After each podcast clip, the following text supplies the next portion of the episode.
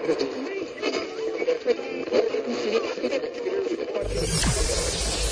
ready for unique, rare, and little known treasures from the golden age of radio. You're listening to the amazing world of radio with Adam Graham.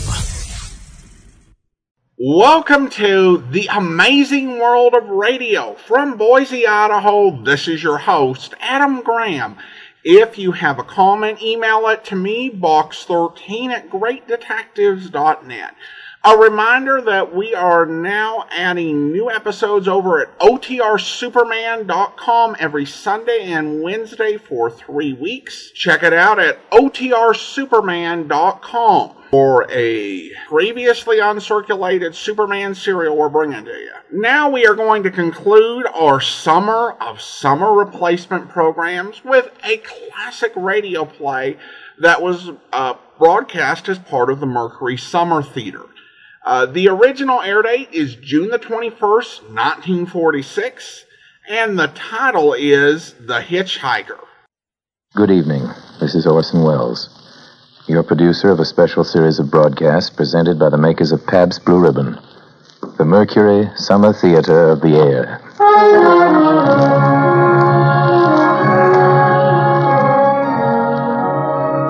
Ladies and gentlemen, the element of suspense is so vital to our story tonight that our sponsors, the makers of Pabst Blue Ribbon Beer, are omitting their usual commercial message during the intermission between the acts so that our play will go uninterrupted from spooky start to spooky finish. Therefore, let's give Ken Roberts his 45 second opportunity right now to extol the merits of that blended, splendid. Uh, Ken?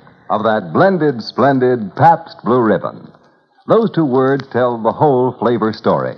You see, every single drop of Pabst Blue Ribbon is the happy result of blending, the full flavor blending of never less than 33 fine brews. That's right. Never less than 33 fine brews blend their individual taste tones to give you that splendid flavor.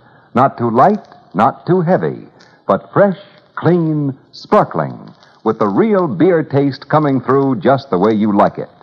Friends, these days, when your dealer is occasionally unable to supply you with all the Pabst Blue Ribbon you'd like, please keep on asking.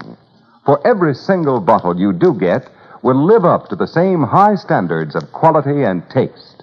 Yes, every bottle will be, as always, blended splendid Pabst Blue Ribbon. And now, Mr. Welles. We of the Mercury reckon that a story doesn't have to appeal to the heart, it can also appeal to the spine. Sometimes you want your heart to be warm, sometimes you want your spine to tingle. Well, the tingling, it's to be hoped, will be quite audible as you listen tonight to a classic among radio thrillers. Its author is one of the most gifted of all the writers who've ever worked for this medium, Lucille Fletcher, who wrote the greatest single radio script ever written. Sorry, wrong number. The title of this, her terrifying little tale of Gru for this evening, is another spine tingler by name The Hitchhiker.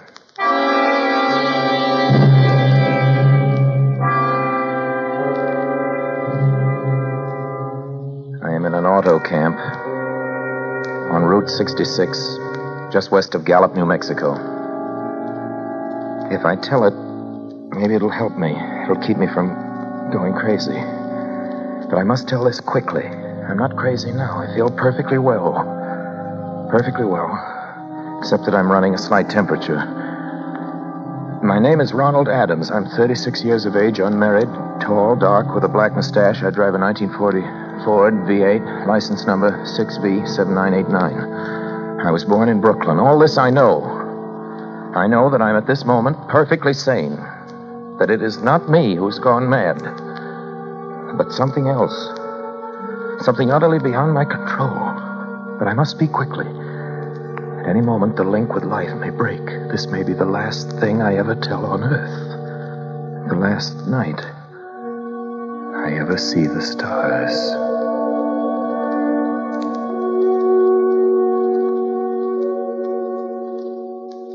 Six days ago, I left Brooklyn to drive to California.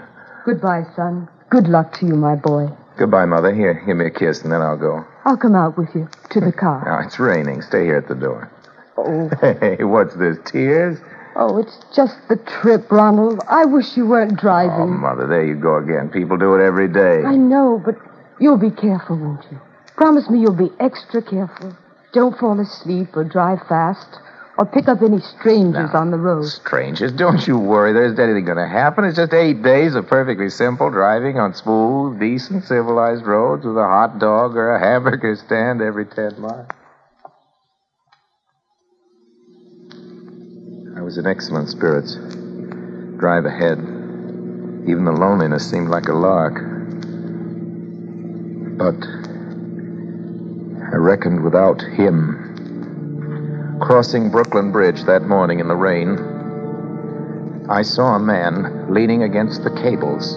He seemed to be waiting for a lift. There were spots of fresh rain on his shoulders. He was carrying a cheap overnight bag in one hand. He was thin, nondescript, with a cap pulled down over his eyes. He stepped off the walk, and if I hadn't swerved, if I hadn't swerved, I'd have hit him. I almost did. Almost did hit him. Now, I would have forgotten him completely, except that just an hour later, while crossing the Pulaski Skyway over the Jersey Flats, I saw him again. At least he looked like the same person.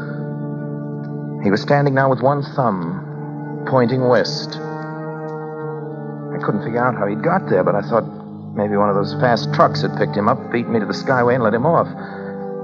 I didn't stop for him. Then, late that night, I saw him again.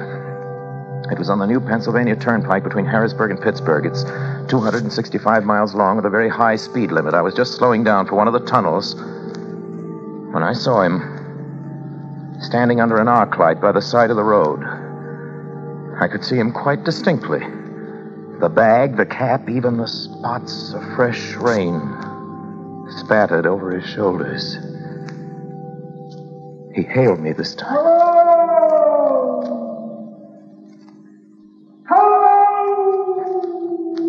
I stepped on the gas like a shot. That's lonely country through the Alleghenies, and I had no intention of stopping. Besides, the coincidences, or whatever it was, gave me the willies. I stopped at the next gas station. Yes, sir. Fill her up, will you? Check your oil? No, thanks. Nice night, ain't it? Yes, yeah, it, it uh, hasn't been raining here lately, has it? Not a drop of rain all week. Oh, no? I. I suppose that hasn't done your business any harm. Well, people drive through here all kinds of weather. Mostly business, though. Ain't many pleasure cars out in the turnpike this season of the I year. guess not. What about hitchhikers? Hitchhikers here? Why, what's the matter? Don't you ever see any? A guy'd be a fool to start out to hitchhike on this road. Look at it. Then you never see anybody? No. Maybe they get a lift before the turnpike starts. I mean, you know, just before the toll house. But then it's a mighty long ride. Most cars wouldn't pick up a guy for that long a ride.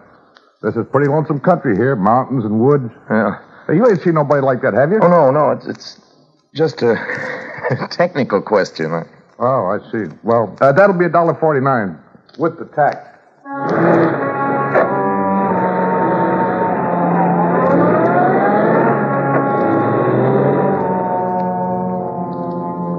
The thing gradually passed from my mind as coincidence.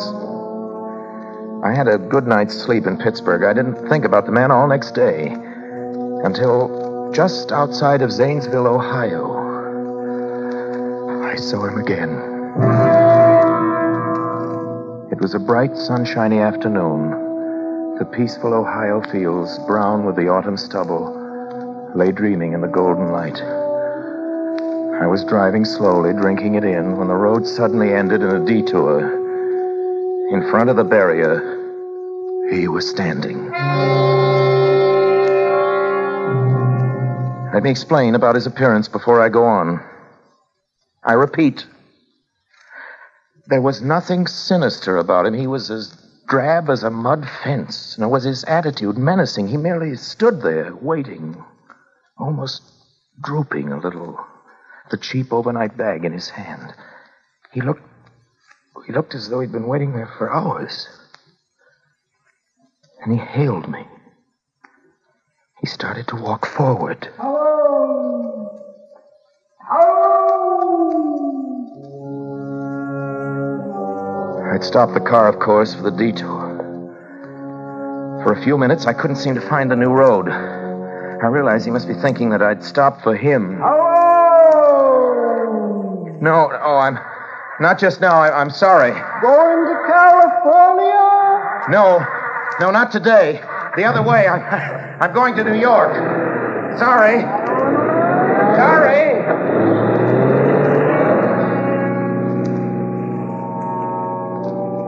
After I got the car back onto the road again, I felt like a fool. Yet the thought of picking him up, of having him sit beside me, was somehow unbearable. Yet at the same time, I felt more than ever unspeakably alone. Hour after hour went by. The fields, the towns ticked off one by one. The lights changed. I knew now that I was going to see him again. And though I dreaded the sight, I, I caught myself searching the side of the road, waiting for him to appear.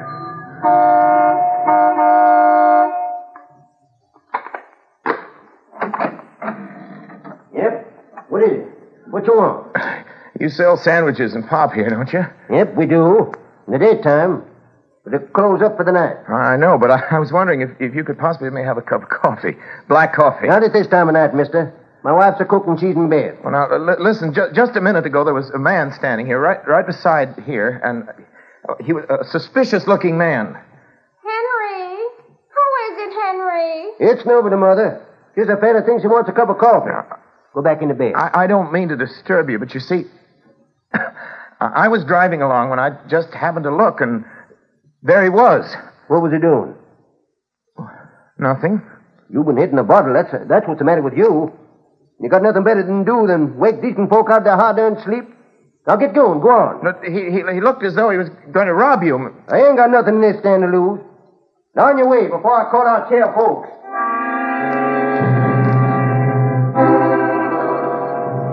I got into the car again and drove on slowly. I was beginning to hate the car.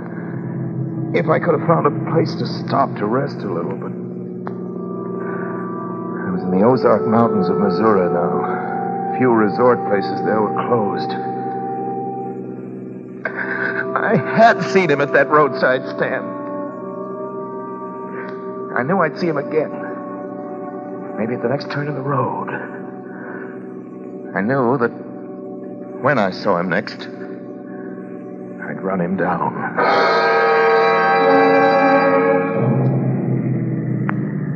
But I didn't see him again until late the next afternoon. I'd stopped the car at a sleepy little junction just across the border into Oklahoma, let a train pass by when he appeared across the tracks. He was leaning against a telephone pole. It was a perfectly airless, dry day. The red clay of Oklahoma was baking under the southwestern sun. Yet there were spots of fresh rain on his shoulders. Couldn't stand that. Without thinking blindly, I started the car across the tracks. He didn't even look up at me. He was staring at the ground. I stepped on the gas hard, veering the wheel sharply toward him. I could hear the train in the distance now, but I didn't care. Then something went wrong with the car. It it stalled right on the tracks. The train was coming closer. I could hear its bell. It cry, its whistle crying. Still, he stood there. Now I knew that he was beckoning. Beckoning me to my death.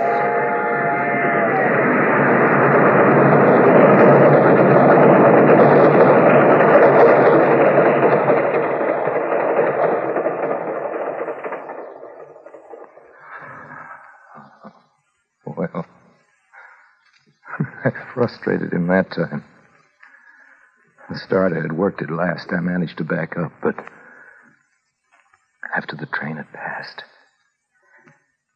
he was gone. I was all alone in the hot, dry afternoon.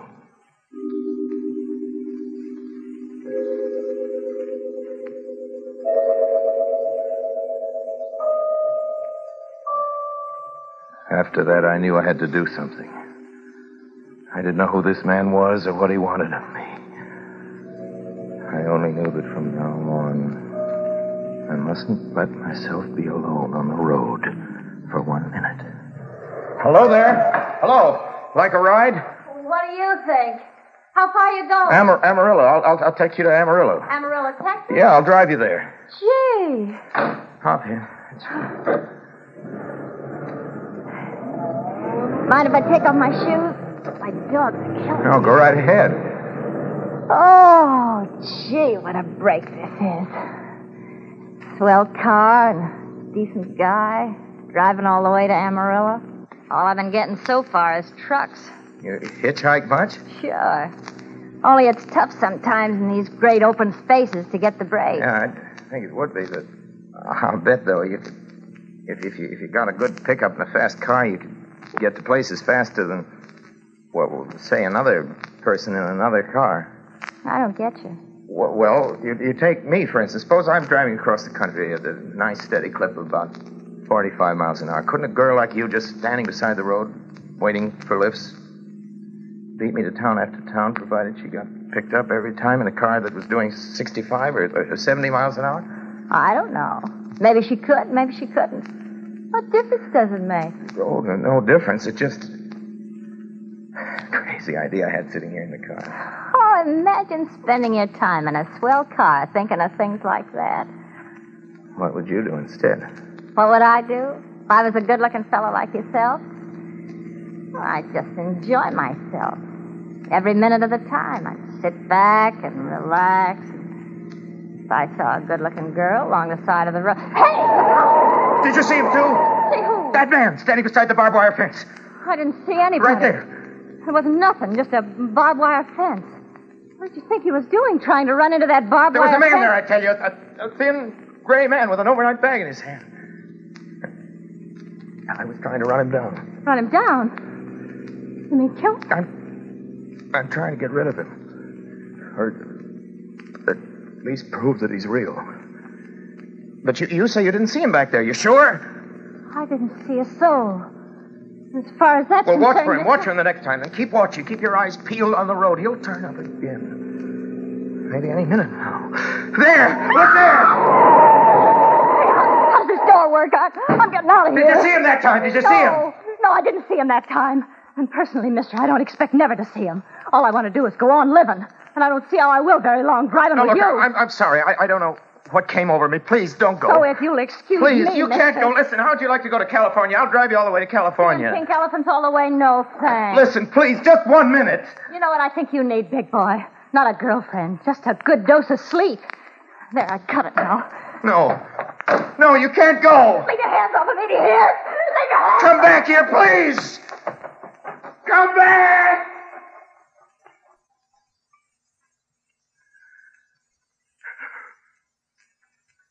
She ran from me. As if I was some kind of monster. A few minutes later, I saw a passing truck pick her up. I knew then that I was utterly alone. I was in the heart of the great Texas prairies. There wasn't a car on the road after the truck went by. Tried to figure out what to do, how to get hold of myself. If I could find a place to rest, or even if I could sleep right here in the car. Just a few hours.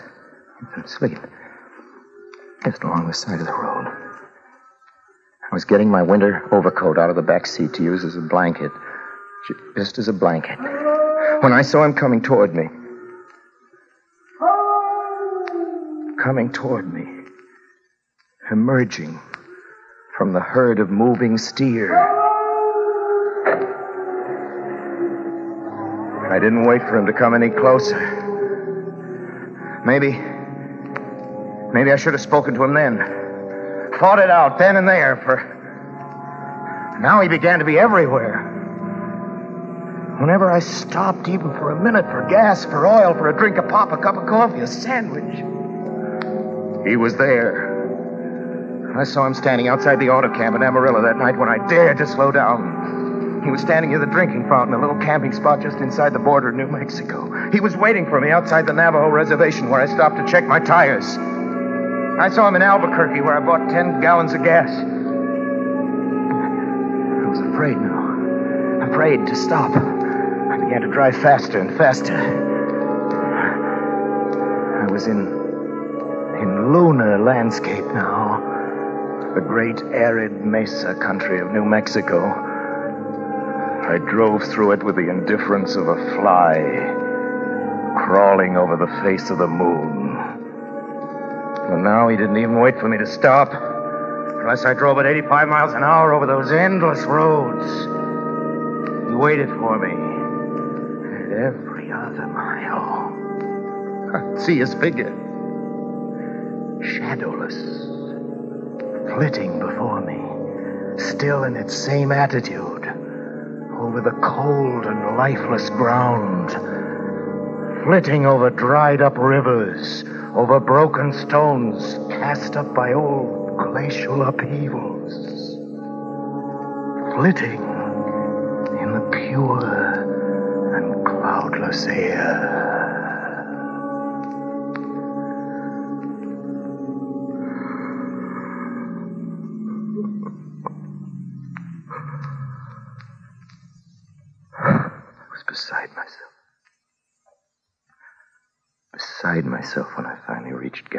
Mexico this morning. There's an auto camp here. It's cold. Almost deserted this time of year. I went inside and asked if there was a telephone. I I had the feeling that if I could speak to somebody familiar, somebody that I loved, I could pull myself together. Number, please. Long distance. Thank you.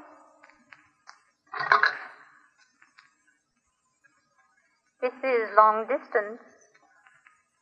I'd like to put in a call to my home to Brooklyn, New York. I'm Ronald Adams. The number is Beechwood 9970. Thank you. Thank you. What is your number? My number is it's, it's 312.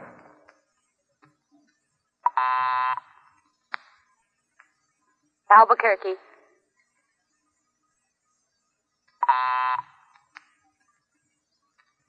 New York for Gallup. New York. Gallup, New Mexico, calling a Beechwood 9970. I'd read somewhere that love could banish demons. It was in the middle of the morning. I knew Mother'd be home. I pictured her tall, white haired, in her crisp house dress going about her tasks. It would be enough, I thought, just to hear the even calmness of her voice. Will you please deposit $3.85 for the first three minutes? When you have deposited a dollar and a half, will you wait until I have collected the money?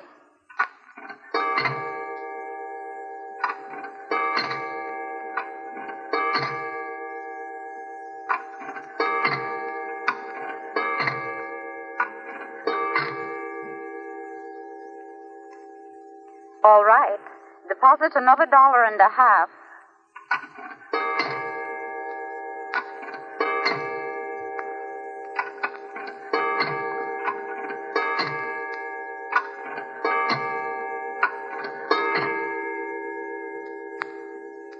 Will you please deposit the remaining 85 cents?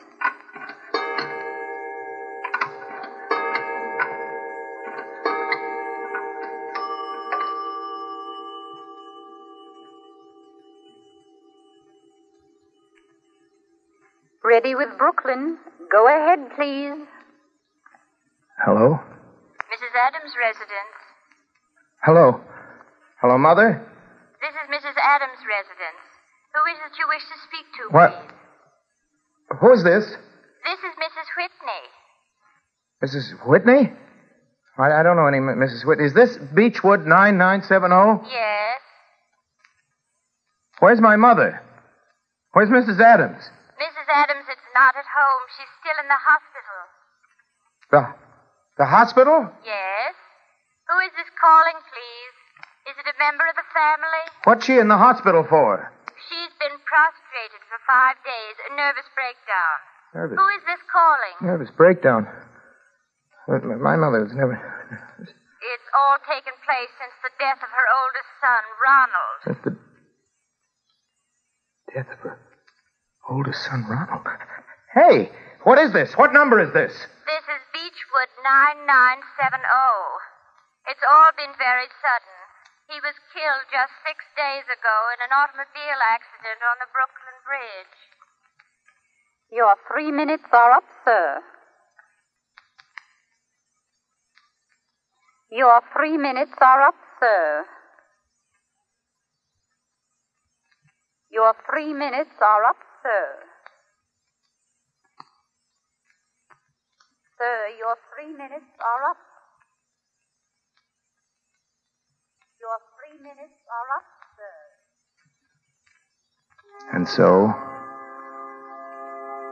I'm sitting here in this deserted auto camp in Gallup, New Mexico. And so I'm trying to think. I'm. I'm trying to get a hold of myself.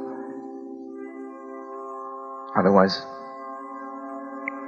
Otherwise, I'll go crazy. Outside, it is night. The vast, soulless night of New Mexico. A million stars are in the sky. Ahead of me stretch a thousand miles of empty mesa and mountains, desert. Somewhere among them, he is waiting for me. Somewhere. Somewhere I shall know who he is and who I am.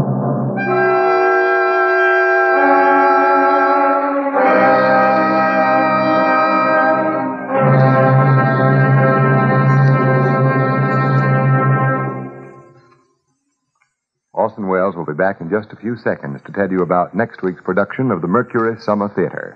But first, the makers of Pabst Blue Ribbon wish to remind you that though you may not be able to get Pabst Blue Ribbon every time you want it in these days of grain restrictions, it is well worth your while to keep asking. For every bottle you do get will continue to live up to its name. And speaking of grain restrictions, not a single grain of wheat is being used in the brewing of beer and ale. And the grains that are being used by breweries are not the grains wanted for famine relief. Now, let me repeat. When you do get Pabst Blue Ribbon, you can be sure this truly great beer will be, as always, the happy blending of never less than 33 fine brews. As always, blended, splendid Pabst Blue Ribbon. Now, here is Orson Welles. Well, next week, ladies and gentlemen, we bring to your radio another Mercury favorite. We hope a favorite of yours. You've asked for it many times. We've performed it many times. Jane Eyre. And Jane will be played by a Mercury actress who was heard tonight and has been heard so often on our shows. One of the most gifted people we know in our business, Miss Alice Frost. Jane Eyre, then, with Alice Frost and your obedient servant. That's the same time next week, same station. Please join us. Until then, speaking for my sponsors, the makers of Pabst Blue Ribbon Beer, for all of us on the Mercury Theater, including Bernard Herrmann, who wrote and conducted the music on this program, I remain, as always, obediently yours.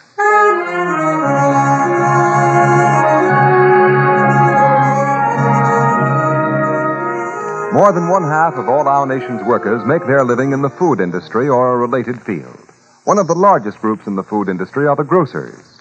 Next week in Chicago, the National Association of Retail Grocers, which represents more than 500,000 retailers, is holding its first post war convention, at which problems of food distribution will be discussed and new ideas and methods will be worked out to better serve its customers. The makers of Pabst Blue Ribbon beer salute the grocer who is doing his very best under trying conditions to keep America well fed. This program came to you through the courtesy of the Pabst Brewing Company of Milwaukee, Wisconsin, makers of blended, splendid Pabst Blue Ribbon. This is CBS, the Columbia Broadcasting System.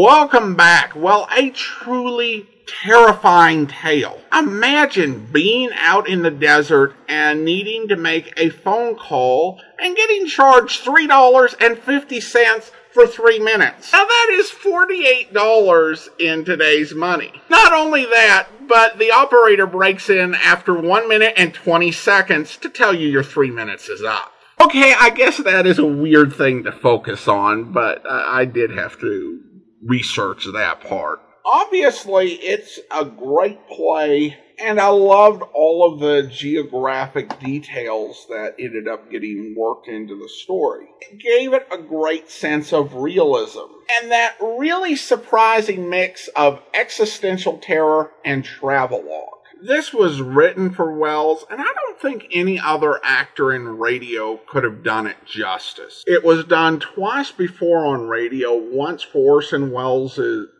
program in 1941 uh, by Lady Esther, which is a lost broadcast, and then it was done on Suspense in 1942. So we're really fortunate that he decided to record it multiple times. And I guess that listeners requested it be done again in an era when there really weren't uh, reruns. Now, there was an effort made to animate it uh, back, I think, 2009, 2010, something like that. And uh, the DVD was available on Netflix, so I watched it. And uh, I, I appreciated the effort. I think the main thing it showed is the challenge, you know, because I think a lot of people have had the idea that you could take an old time radio program and you could make it into a cartoon. You could even do that with a new audio drama. Uh, I think when you do see a radio program animated, it becomes clear that one of the big challenges uh, with it is that it's not told in a way to allow time for pictures to be logically displayed. It's a different thing than voice recordings for animation. So I've never seen it done uh, particularly well for any long period of time just because there's no real thought of uh, doing all the things that you need to do for animation when you're recording a radio drama. Of course, it's a different thing if you find like a soundtrack of a television program such as is the case where uh, they found the soundtracks of old episodes of the British TV show Doctor Who, uh, but not the video, and then they go ahead and create animations from that. That works uh, because you've got the so- it's the soundtrack to the video as opposed to an original audio recording, if that makes sense. Of course, there was a television version of this made for The Twilight Zone, Season 1, Episode 16, uh, with some key de- details uh, changed, including uh, the gender of the protagonist. It also has a different uh, ending, a bit more definitive than uh, what we get here on the radio program. Spooky in its own right, but I think I do prefer the open ended nature of the radio ending. The way the Twilight Zone ends it, my only problem with it is that it does uh, tend to point one direction as to who the hitchhiker is very clearly. And then you start thinking about things, and uh, the the story you uh, really you do not want to think too much about this, or some of the logic of what happens is going to be a bit confusing. Well, that will actually bring our summer of summer replacement programs to an end. It has been a blast to bring you so many different programs in so many different genres. And uh, we will actually be signing off but we'll be back with a special episode. Usually uh, we're signing off till Thanksgiving, but that'll be after our next special, which will bring you in time for Citizenship Day here in the United States. So join us back here the evening of September the 16th for a special Citizenship Day episode of The Amazing World of Radio. In the meantime, do send your comments to box 13 at greatdetectives.net. Well, thanks again once more to my Patreon supporters for supporting the podcast and for uh, voting for this series. Uh, from Boise, Idaho, this is your host, Adam Graham, signing off.